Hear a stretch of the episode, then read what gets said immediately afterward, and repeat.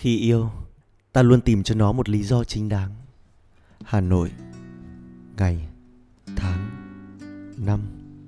Hồi còn bé, mỗi lần mới mua một món đồ chơi mới là tôi lại bắt cạn cái óc suy nghĩ non nớt của mình để nghĩ ra một lý do thật thuyết phục. Và tất nhiên, bây giờ nghĩ lại thì tôi không hiểu sao mẹ mình có thể bình tĩnh mà nghe tôi nói hết lý do mà không phì cười. Lúc đó tôi muốn mua một con Gao Ranger mới, và tôi lấy lý do là tôi muốn mua nó để học môn tự nhiên và xã hội, phần tìm hiểu về động vật.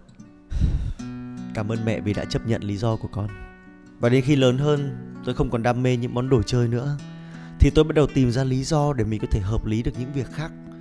Ví dụ như tôi muốn ăn một món ngon nhưng trong ví tiền nong không dư giả, thì tôi thường tặc lưỡi và nói là kệ đi, đằng nào mình kiếm tiền cũng là để phục vụ cho nhu cầu của bản thân mình, cứ ăn đi rồi mai tính tiếp. Đó, con người của chúng ta hơn các loài khác nhờ tư duy vượt trội. Chỉ là những nhu cầu đơn thuần thôi mà chúng ta còn nghĩ ra được những lý do như vậy.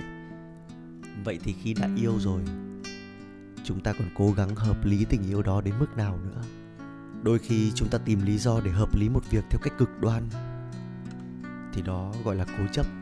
Cố chấp về một cuộc tình mà ta biết rằng nó sẽ chẳng đến đâu, nhưng vì yêu nên ta vẫn tìm lý do cho nó tiếp tục. Chúng ta biết là họ sẽ mang lại đau khổ cho chúng ta, nhưng vì yêu mà ta cố chấp rằng họ có lý do riêng.